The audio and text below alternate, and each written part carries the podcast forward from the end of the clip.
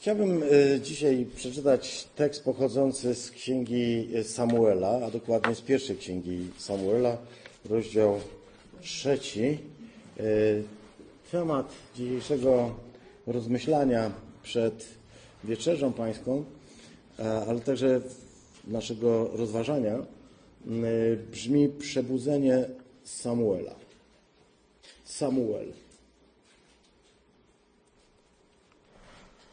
Czytamy z pierwszej księgi Samuela, rozdział trzeci, od pierwszego do jedenastego wiersza. Chłopiec Samuel służył Panu w obecności Helego, a w tym czasie słowo Pana było rzadkością i widzenia nie były częste. Pewnego dnia Heli spał na swoim miejscu. Jego oczy zaczęły już słabnąć tak, że nie mógł widzieć. Światło Boże jeszcze nie zgasło. Samuel spał w przybytku pańskim, gdzie znajdowała się Arka Przymierza. I Pan zawołał Samuela, a ten odpowiedział: Oto jestem. Pobiegł do Helego i powiedział: Oto jestem. Przecież mnie wołałeś. Heli odrzekł: Nie wołałem cię, wracaj i śpi. Położył się i zasnął. Pan ponownie zawołał: Samuelu. Wstał Samuel, pobiegł do Helego, mówiąc: Oto jestem, przecież mnie wołałeś. Odrzekł mu: Nie wołałem cię, synu, wracaj i śpi. Samuel nie znał Pana, a słowo Pana nie było mu jeszcze objawione. I ponownie zawołał Samuela po raz trzeci: Pan. Samuelu. Wstał więc i pobiegł do Helego i powiedział: Oto jestem, przecież mnie wołałeś. I Heli zrozumiał, że to Pan woła chłopca. Rzekł więc Heli do Samuela: Idź spać. Gdyby jednak ktoś cię zawołał, odpowiedz: Mów, panie, bo sługa twój słucha. Odszedł Samuel, położył się spać na swoim miejscu. Przyszedł Pan, stanął i zawołał jak poprzednim razem: Samuelu, Samuelu. A Samuel odpowiedział: Mów, bo sługa twój słucha. Powiedział Pan do Samuela: Oto ja uczynię Izraelowi tak, że wszystkim, którzy o niej usłyszą, zapieką uszy. Amen. Pobłogosław nas, Ojcze, na te rozważanie i rozmyślanie nad Twoim Słowem. Nie chcemy spędzić tylko miło czas wśród braci, choć to cenne. Chcemy usłyszeć, co Duch mówi do Kościoła, bo to jest najcenniejsze. Przyszliśmy tu usłyszeć Twoje Słowo. Chcemy się w nie wsłuchać, usłyszeć, co mówisz dzisiaj do nas, co każesz. Chcemy dzisiaj także powiedzieć: Mów. Mów, Panie, bo przyszedłem tu słuchać. Mów, Panie, bo sługa Twój słucha. Amen. Siostry i bracia, yy, zawsze jest problem e, z wyborem rozważania. Zazdroszczę takim kościołom, które, które mają lectio continua, to znaczy na stałe ustalone już czytania e, każdego dnia i każdej niedzieli, bo wtedy jest łatwiej przynajmniej wiedzieć, co człowiek ma przekazać. A tak zawsze stoisz przed takim dylematem. Biblia jest tak szeroka i głęboka, że mm, kiedy przychodzi czas na to, by no, podjąć decyzję, powiedzieć tak, dzisiaj chcę mówić o tym, to muszę być pewien, każdy, kto tu stoi, każdy, kto ma ten przywilej tutaj rozważać, stoi przed tym dylematem. Panie, mm, niech będzie Twoje słowo uwielbione, chciałbym je przekazać. I zawsze jest ten dylemat. Do końca nie wiesz, czy to jest właśnie to. E, dzisiaj stoję przed Wami z takim samym dylematem, z zapytaniem, czy jest ktoś, kto dzisiaj tego słowa potrzebuje, kto dzisiaj chce się wsłuchać w tę historię i usłyszeć ją nie tylko o Samuelu, ale także o sobie samym. Czy może jest ktoś taki? Bardzo dziękuję, bardzo dziękuję, bardzo dziękuję. E, trzy osoby chcą słuchać. E, reszta się popatrzy. Samuel i jego czasy. Gdybyśmy się cofnęli wstecz, i nie chcę tego robić, i nie chcę opowiadać historii Samuela, ona jest tak znana, każdy, kto jest trochę dłużej niż rok i przeczytał Biblię, zna tę historię doskonale. Znają każdy, kto czyta Biblię, a znają ją także dobrze dzieci po szkółce niedzielnej, bo te historie są takim fajnym tematem. Y, ta historia, mówię tutaj o historii Samuela, jest jeszcze o tyle ciekawa, że to mowa jest o, o dziecku, o chłopcu, który rośnie i myślę, że wdzięczny temat do rozważań na szkółce niedzielnej. Stąd wszystkie dzieciaki albo osoby, które przeszły już przez ten y, tryb szkolenia szkółek niedzielnych, doskonale tę historię znają. Jest też i z tą historią związana pieśń, pieśń która towarzyszy mi od 30, 35 lat. Pieśń, którą uważam za jedną z najpiękniejszych, jakie usłyszałem w życiu i chcielibyśmy ją zaśpiewać w czasie Wieczerzy Pańskiej. E, jest chyba e, już spisana, jest nadzieja, że będzie, a jak nie, to będzie spisana.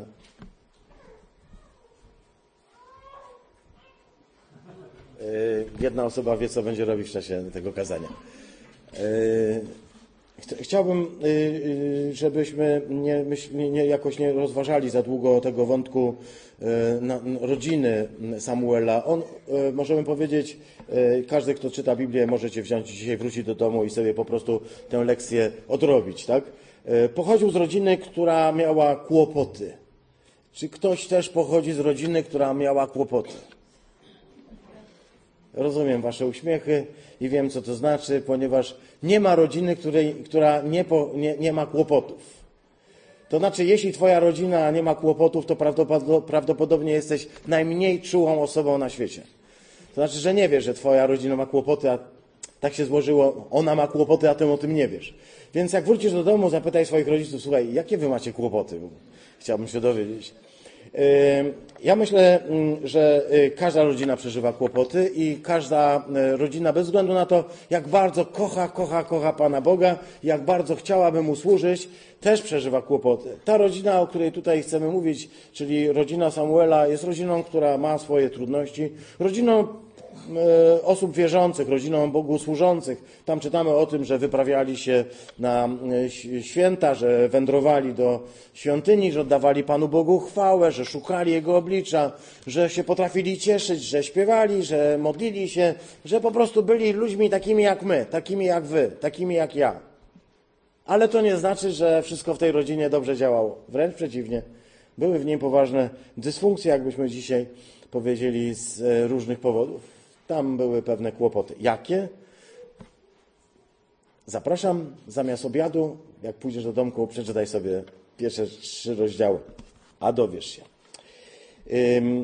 Wiemy na pewno, że Samuel był człowiekiem kochanym bardzo przez mamę, a mama jego to Anna, a po hebrajsku Anna to łaska. Możemy więc powiedzieć, że Samuel był bardzo kochany przez łaskę. Łaska to termin zupełnie nowotestamentowy. E, otrzymać łaskę, to czyli nie zapłatę, ale niezasłużoną życzliwość. Coś takiego, wiesz, nigdy sobie na to nie możesz zasłużyć, od po prostu ktoś cię lubi, bo cię lubi. I okazuje ci z, tej, z tego lubienia, okazuje ci różne życzliwości. Miałeś kiedyś coś takiego w świecie? Bardzo się cieszę, bo y, łaska to nasza matka. Tak mogę powiedzieć. Matką każdego z nas, każdego człowieka wierzącego jest łaska. Śpiewamy to. Cudowna Boża łaska. To dzięki niej jesteśmy tu, gdzie jesteśmy, żyjemy, mamy się świetnie, Bóg zaopatruje i możemy powiedzieć, widzimy Jego ślady w naszym życiu. Wszystko to nie jest wynikiem tego, że jestem y, zasługującym na tak, taki los, ale dlatego, że Bóg okazał mi łaskę. Nie, nie wiem, czy to dobrze pasuje, ale powiedzieć, że łaska to matka Kościoła, może to brzmieć troszkę e, dziwacznie, ale niech tak zostanie, wreszcie nie musimy się trzymać szczegółu. E, chcę powiedzieć także, że Samuel to chłopiec wymodlony. Wymodlony, wyposzczony i wypłakany. Ktoś się za niego ciężko modlił, modlił i modlił, bo ta mama miała y, pewne problemy. Jakie? Zapraszam do tej księgi. Przeczytaj.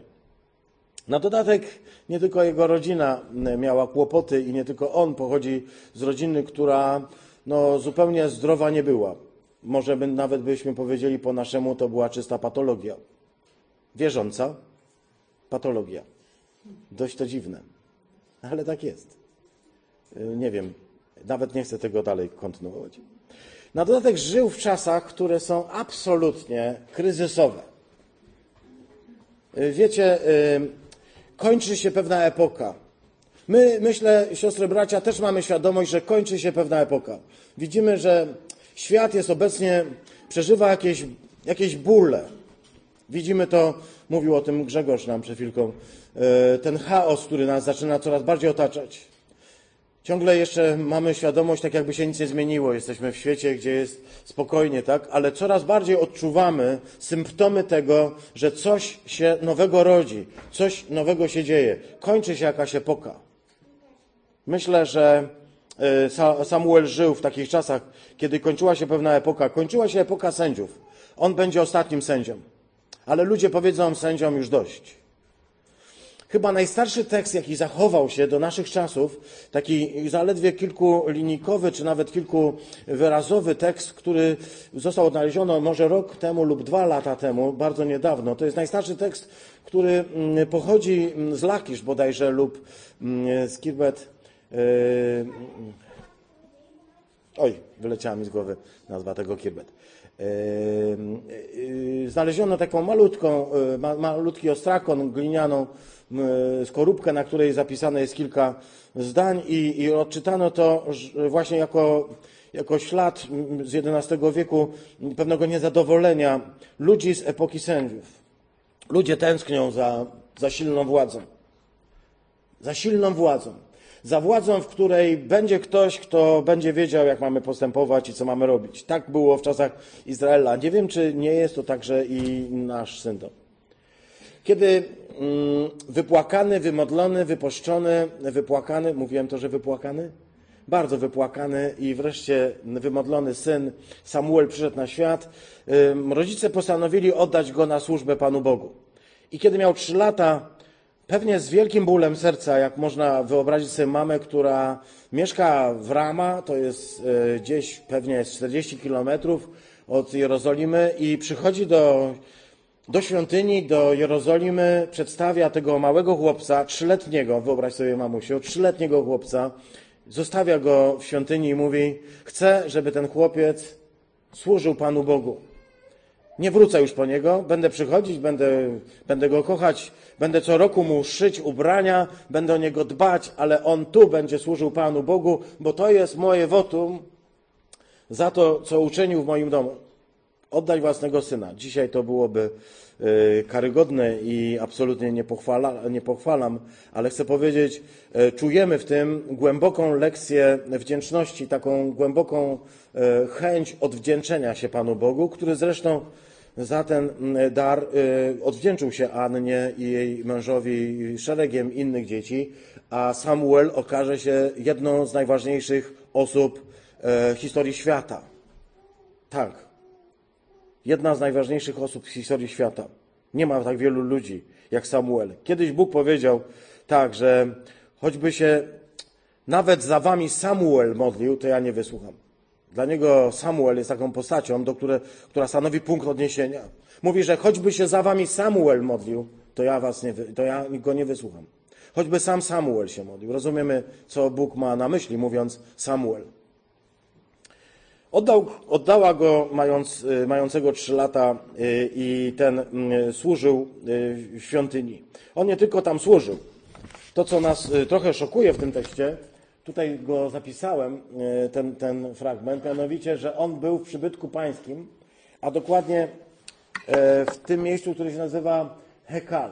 Gdybyśmy chcieli zobaczyć, co to znaczy, że on, że on co robił? Spał. Samuel spał w przybytku pańskim. Żebyśmy sobie uświadomili, co to znaczy, musielibyśmy przez chwilkę zobaczyć przybytek, tak? Chciałbym, żebyśmy przyjrzeli się moment y, temu przybytkowi. Znamy ten rysunek, slajd. Pracowałem nad nim troszkę, żeby jeszcze jakoś wyglądał, ale y, myślę, że znamy. Jest to rysunek y, przybytku, to znaczy namiotu przymierza. Ten namiot stał w Shiloh.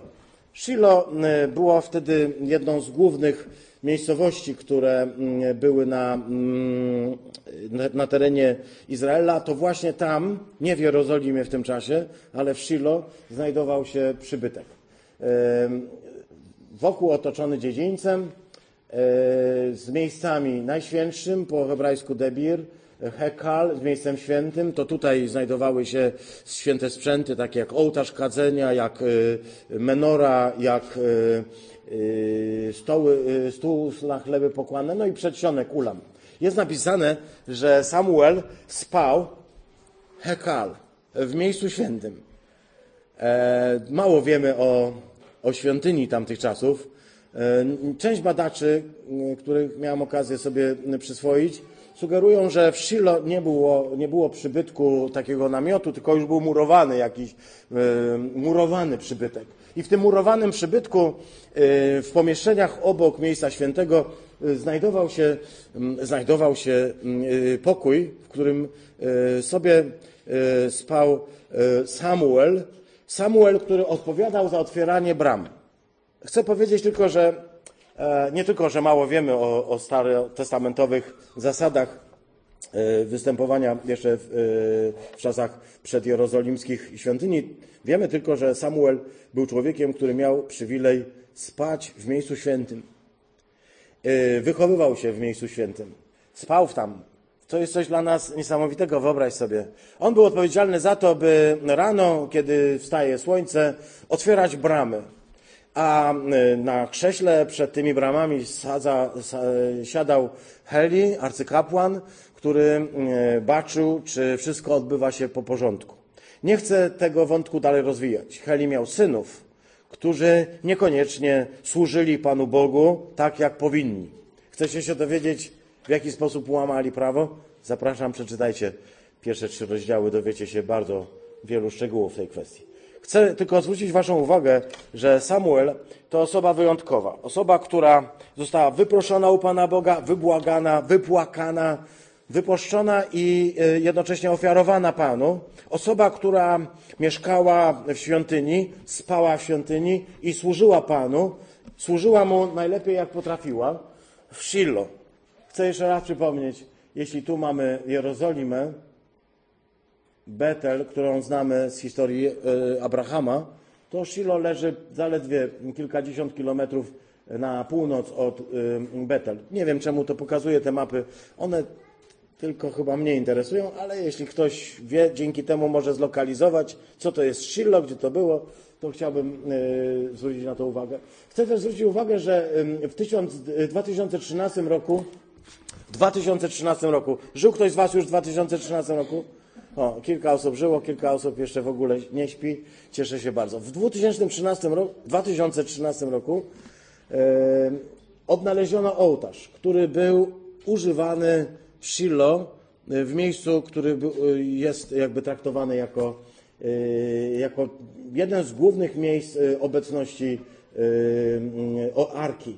Ten fragment Uznano, że jest to ołtarz, na którym y, były składane jakieś ofiary. Shilo, y, zwrócę tylko Waszą uwagę, y, nie, nie, nie chcę, nawet proszę tego nie czytać. Zwrócę uwagę na ten psalm 78, od 60 do 61 mm, wiersza. Jest tutaj napisane tak. E, porzucił Pan swoje mieszkanie w Shilo, przybytek, gdzie mieszkał wśród ludzi i oddał swoją moc w niewolę, a swoją chwałę w ręce nieprzyjaciół. My dzisiaj o Shilo dużo nie wiemy, ale chcę powiedzieć, że dla historii Izraela Shilo jest czymś, co ma taką, takie znamie Jerozolimy. Miejsce święte dla tamtej historii. Dla nich to, że Shilo zostało zdobyte i spalone i zniszczone, było takim samym znakiem, jak potem dla Izraela to, że Jerozolima została zburzona. Shilo nie jest byle jakim miejscem. W Shilo znalazła się Arka Przymierza, tam, stał, e, tam stała świątynia, tam pielgrzymowali, do Shiloh pielgrzymowali, pielgrzymowali ludzie. Wróćmy do naszego tekstu. Samuel jest opisany jako człowiek, który mieszka, żyje w przybytku i pełni tutaj ważną rolę.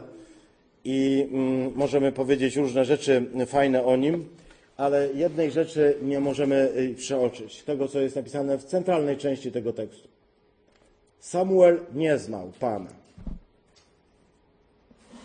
A słowo Pana y, nie było mu jeszcze objawione. Jest to dla nas y, ważny element. Zwróćcie na to uwagę.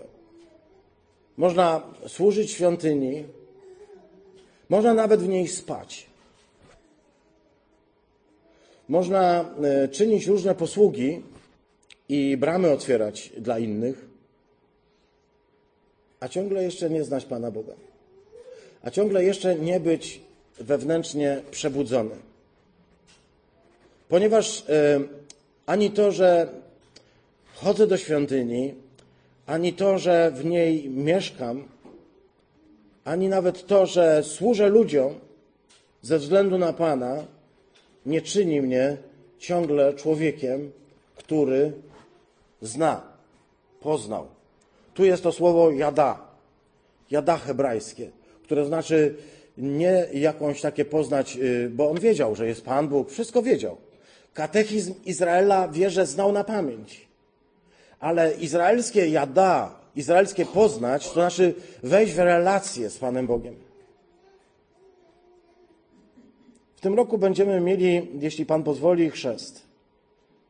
Część z naszych braci i sióstr to są osoby, które wychowały się w kościele. Możemy nawet powiedzieć, tu mieszkały, zamieszkały. I tu spali. Nie jeden raz. Ostatnio również, na przykład z piątku na sobotę, konkretnie w tej kaplicy.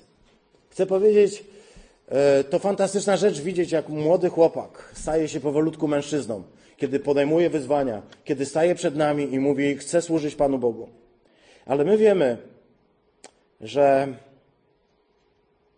żeby służyć Panu Bogu, żeby mu służyć prawdziwie, trzeba go poznać w sposób, który nazywamy osobistym. To znaczy wejść z nim w osobistą relację. To znaczy usłuchać jego głosu, pozwolić mu się przebudzić. I to nie jest tylko do młodych chłopaków, do tych, którzy mają być ochrzczeni. Chcę powiedzieć, że bez względu na to, ile lat masz, jak wiele, choćby tyle, ile nasza umiłowana babcia Genia, w tym roku 88, czy tyle, co Piotr? W tym roku 15 kończymy, tak? Zaczynamy 16? 16 kończymy. Bez względu na to, ile mamy, mamy lat, chcę powiedzieć, że Bóg chce nas przebudzić. Ta historia opowiada o tym, że jest środek nocy. Wszyscy śpią. Śpi Heli i Samuel. Śpią w wybranych miejscach są wybranymi ludźmi, służą Panu Bogu. I wtedy w środek nocy dociera do Samuela głos, który nie mówi zbyt wiele. Odwoła go po imieniu i brzmi Samuelu. Samuel y, to jest imię, które ma y, coś wspólnego ze słowem Shema. Shemuel, tak mówią y, Żydzi. Shemuel, czyli słucha Bóg albo wysłuchał Bóg. Nic dziwnego, modliła się o niego jego mama, Anna, tak długo, aż wreszcie Bóg wysłuchał. Dlatego dała mu na imię Bóg wysłuchał, czyli Samuel.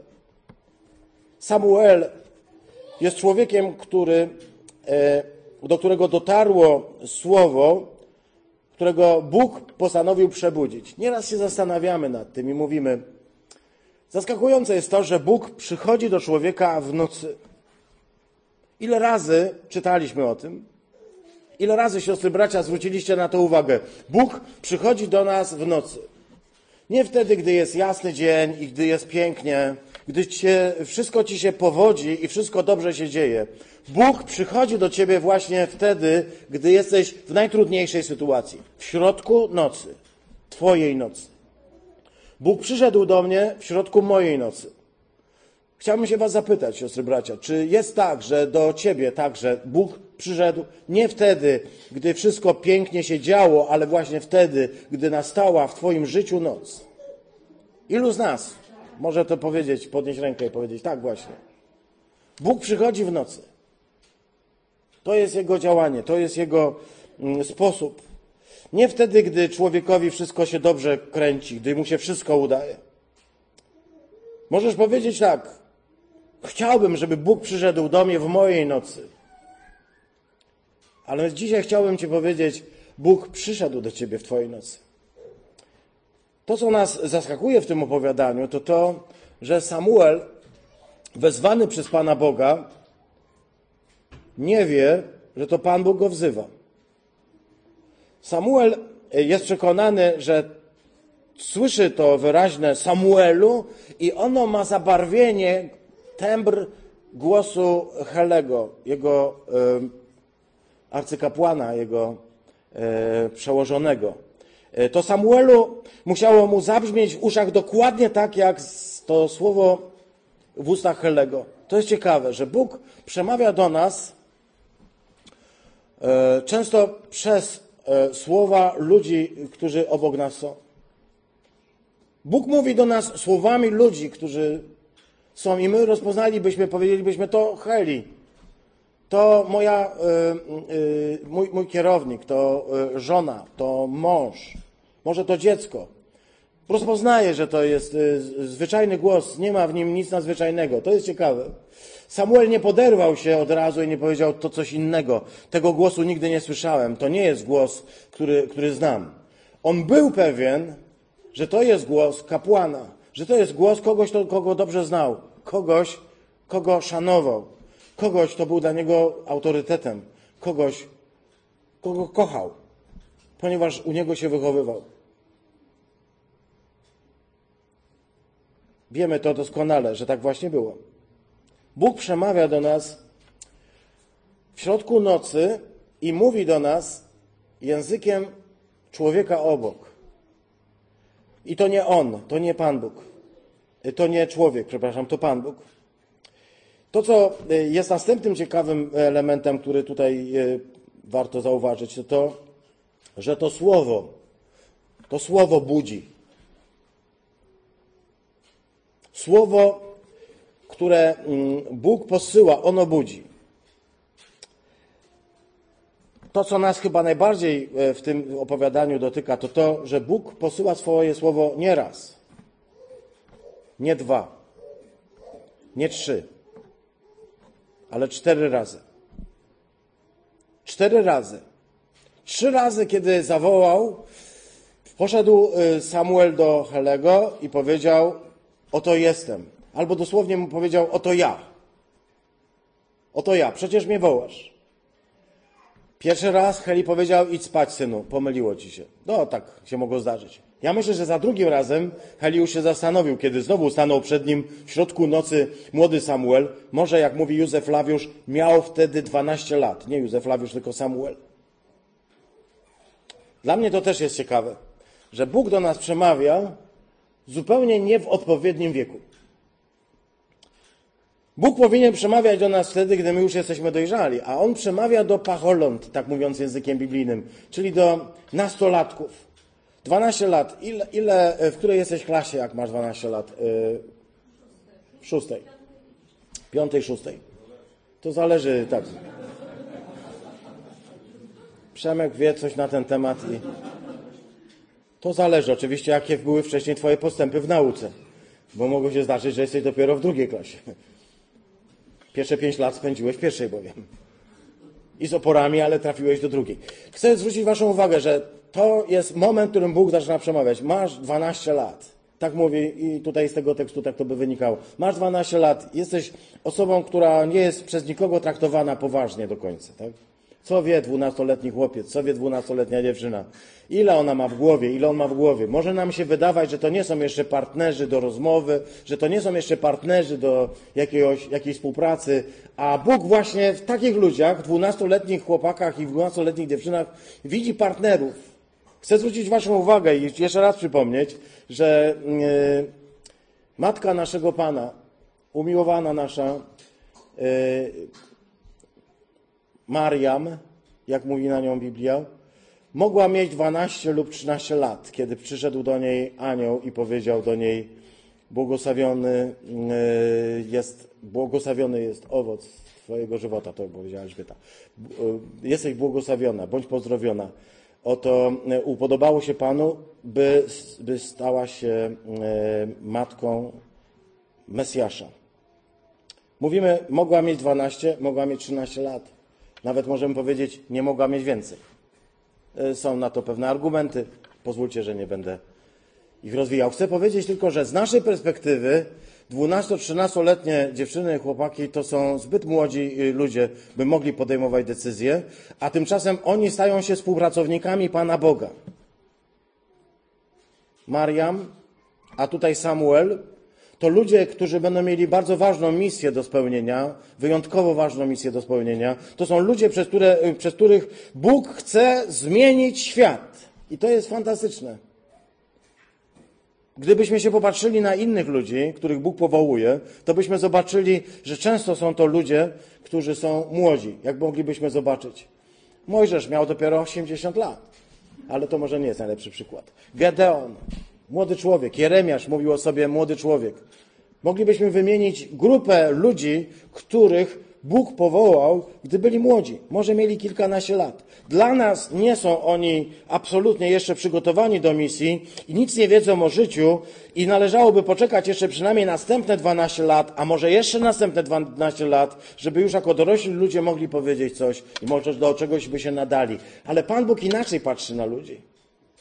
I teraz y, do ciebie należy wybór. Chcesz patrzeć na ludzi tak, jak y, nauczyło cię twoje doświadczenie, czy tak, jak uczy Pan Bóg? Wybieraj.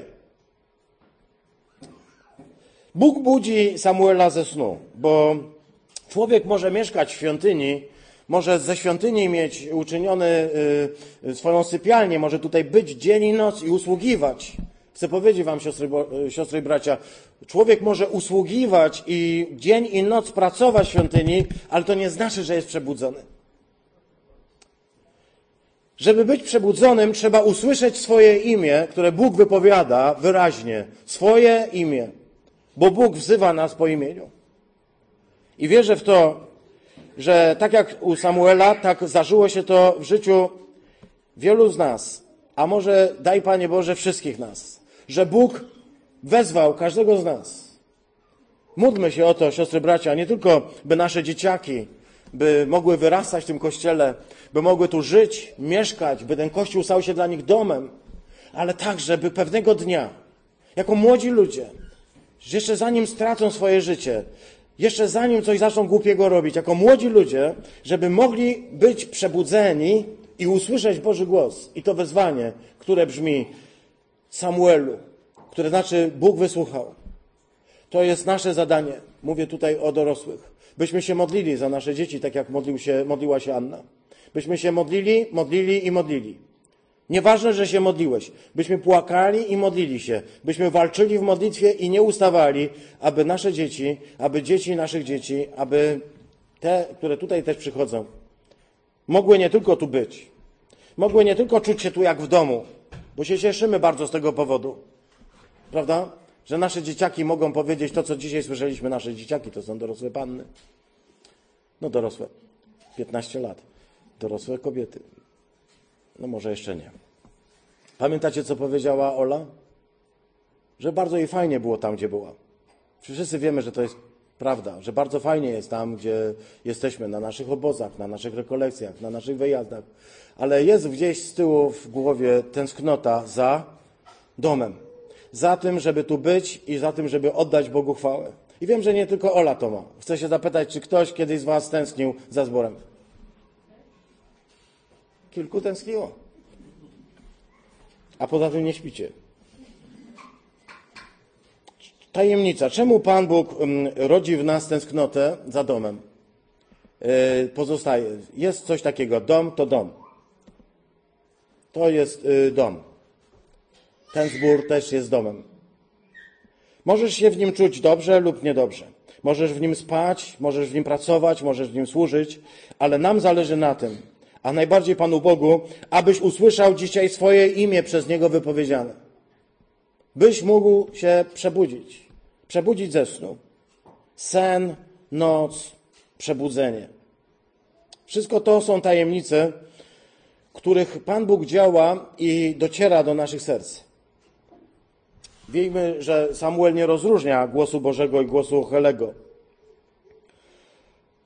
Rozróżnia um, właściwie do końca nie, nie, jest w stanie rozpoznać, prawda? Nawet wtedy, gdy już wie, że to nie, nie, nie Heli go woła. Nawet wtedy, gdy za czwartym razem usłyszy znowu Samuelu, i tu dwa razy Samuelu i Samuelu, nawet gdy wtedy usłyszy to dwa razy, to dalej miałby ochotę pobiec do Helego i powiedzieć: Oto jestem, wołasz mnie. I tylko dlatego, że mu Heli powiedział: Słuchaj, jak usłyszysz jeszcze raz mój głos, to wiedz, że to nie jest mój głos. Stań i powiedz: Oto jestem.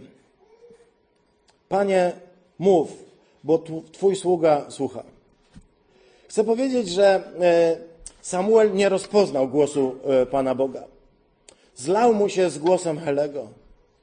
Stał się dla niego nieczytelny w tym sensie, że był bardzo bliski. Bóg mówi do nas, jeszcze raz to powiem. Bóg mówi do nas ustami naszych bliskich.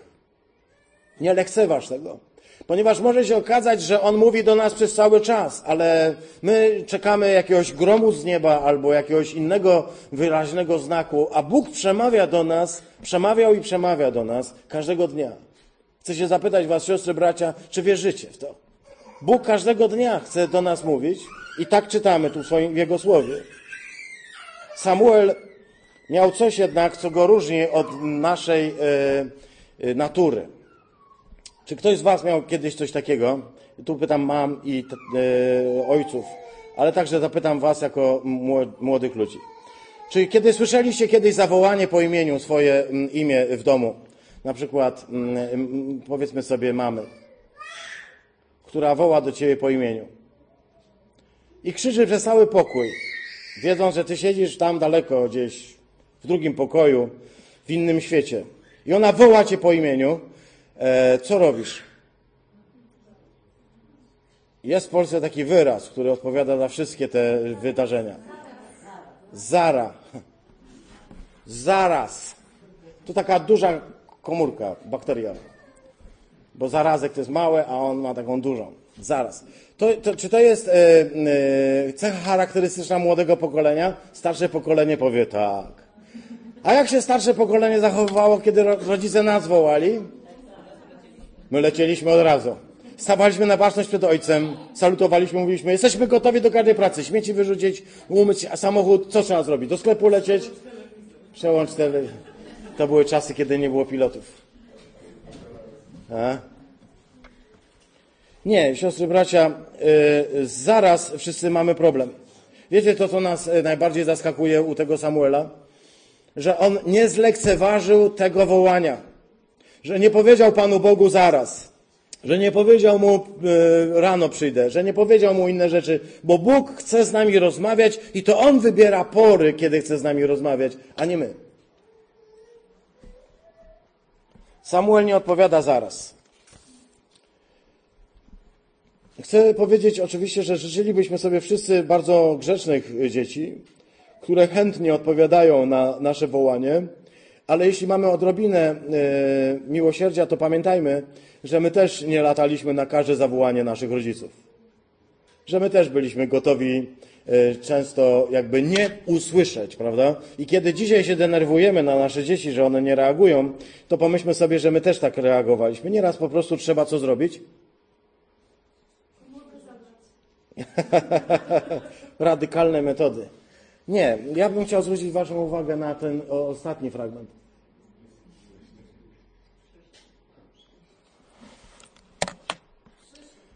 Przyszedł. Pan przyszedł. Pan przyszedł, Pan stanął, Pan zawołał po raz kolejny Samuelu. Nie wiem, czy się darł do ucha bardzo, czy był wściekły i chciał go po prostu postawić do pionu, ale wiem, że Samuel tego nie odebrał w ten sposób. Bo człowiek, który zostaje przestraszony, nie mówi, mów panie, bo sługa twój słucha. Ale e, człowiek przestraszony raczej po prostu nic nie mówi. Chcę zwrócić Waszą uwagę, że e, Pan Bóg e, zrobił coś takiego, co nam jako rodzicom często może wylecieć z głowy, mianowicie pokornie stanąć przed dzieckiem i powiedzieć: Halo, jesteś tam? Mam coś do ciebie. Nie muszę się drzeć przez cały pokój i wrzeszczeć przez cały czas i myśleć sobie, nikt mnie nie słucha, nawet mnie własne dzieci ignorują. Co to jest za świat, prawda? Ja to jak mnie wołali, to w każdym razie nie trzeba było mnie tyle razy wołać. W każdym razie szybciej przychodziłem. I w ogóle macie takie myślenie? Jeśli ktoś z was ma takie myślenie, to znaczy, że jesteś stary. Nie ma nikt z nas, prawda? Zwrócę waszą uwagę jeszcze na to, że przyszedł Pan. Pan przyszedł, Pan przychodzi. I to jest y, przepiękne w tym tekście. Nie tylko do nas mówi, ale też przychodzi. Bóg przemawia do, do ludzi, przemawia do ludzi, których byśmy nigdy nie uznali za kompetentnych. Są w tej świątyni różni kompetentni ludzie. Jest kapłan, jest arcykapłan, są zresztą lewici, jest cała masa osób, który, do których Bóg miałby prawo przemówić, bo są dorośli, bo są już stateczni, bo może mają własne rodziny, a Bóg wybiera sobie kogoś takiego, kto zupełnie w oczach ludzi nie wygląda na osobę, która mogłaby być obdarzona takim autorytetem i do niego mówi. Mówi, wiecie czemu? Jest jeden powód, dla którego mówi. Ponieważ nie chce, by zgasła lampa. Tak jest napisane, prawda? Jeszcze lampa się tliła. Bóg nie chciał, żeby zgasła lampa. Dlatego e, chcę powiedzieć tak, może i dzisiejszy czas jest e, czasem przełomu, jest czasem kryzysu. Może z tego świata chaosu ma się wyłonić coś zupełnie nowego i wcale nie wiadomo, czy lepszego. Ale wiem, że w takich czasach Bóg szuka, kto mógłby usłyszeć i pójść. Bóg szuka w każdym pokoleniu i w każdym wieku osób, które są gotowe zareagować i głosić słowo. Bo wreszcie to, po co Bóg nas wywołuje ze snu, po co nas budzi, to nie po to, żeby ci powiedzieć tylko kocham cię, córko, kocham cię, synu, idź spać dalej. Ale budzi nas po to, by powiedział tak, mam słowo do przekazania. To jest trudne słowo. Jak dalej czytamy. To jest słowo, które powoduje, że uszy zapieką tych, którzy będą je słuchać. Albo, jak to dosłownie jest napisane w niektórych tekstach, zadźwięczy nam w uszach, jak usłyszymy to, co Bóg ma do powiedzenia. To, co Bóg ma do powiedzenia dla tego pokolenia, zadźwięczy nam w uszach. Albo uszy zrobią się czerwone, zapłoną. Chcę powiedzieć, Bóg nas przebudził po to, byśmy jako przebudzeni mogli budzić innych. Taka prawda? Żebyśmy mogli głosić innym słowo. Tak naprawdę to Bóg po to dał to słowo Samuelowi, żeby on mógł je przekazać Helemu, żeby on mógł przekazać swoim synom, żeby mogli przekazać to dalej i dalej, by mogło się wypełnić słowo. Ale potrzebny jest ten jeden, którego Bóg chce przebudzić. Możesz mieszkać w kościele do końca życia, możesz tu spać, możesz być bardzo kościelnym człowiekiem, do tego stopnia, że być po prostu kościelnym. Ale chcę Ci powiedzieć, że to nie znaczy jeszcze, że jesteś e, człowiekiem, który zna Pana. Bo znać Pana, poznać Pana, to znaczy usłyszeć ten Jego głos, gdy zawoła do nas Samuelu, gdy wezwie po imieniu. A wtedy, gdy Cię wezwie po imieniu, gdy usłyszysz ten głos w swoim sercu, wiesz, musi być noc, musi być ciemno i musi być cicho, żebyś to usłyszał. Tak? Jeśli będzie tam cisza i usłyszysz ten głos, to wtedy nie bacz na to, czy on ma brzmienie Twojego przyjaciela, czy jakiś inny dziwny głos. Chciej powiedzieć, Panie, Boże mój, mów. Jestem gotowy usłyszeć. Jestem gotowy usłyszeć. Chcę Ci służyć. Nie tylko otwierać bramy innym, ale otworzyć swoją bramę, otworzyć swoje serce. Nie tylko, żeby inni usłyszeli, ale ja chcę usłyszeć. To, co jest napisane w, pięknie w Ewangelii, w siódmym rozdziale Ewangelii Mateusza. Ludzie mm, będą uzdrawiać i czynić różne rzeczy, a Chrystus powie, nie znam was. Mówią, jak nie znasz? Prorokowaliśmy, uzdrawialiśmy, wyganialiśmy demony, a ty mówisz, że nas nie znasz? Nie znam was. Nie znam, ponieważ otwieraliście bramy innym, ale nigdy nie otworzyliście jej w swoim sercu. Dzisiaj to wezwanie jest dla każdego z nas, siostry bracia. Dla tego, kto tu jest od urodzenia i dla tego, który jest tutaj może po raz pierwszy, dla wszystkich tych, którzy są tutaj pomiędzy tymi. Chcę powiedzieć, dla każdego z nas dzisiaj jest to wezwanie, abyśmy byli gotowi nie tylko innym otwierać bramy, ale własne serce otworzyć przed Panem. Kiedy On zawoła, nie, nie chodzić i nie szukać kogoś winnego, kto mnie w środku nocy budzi, ale u- stanąć przed Panem i powiedzieć, oto jestem.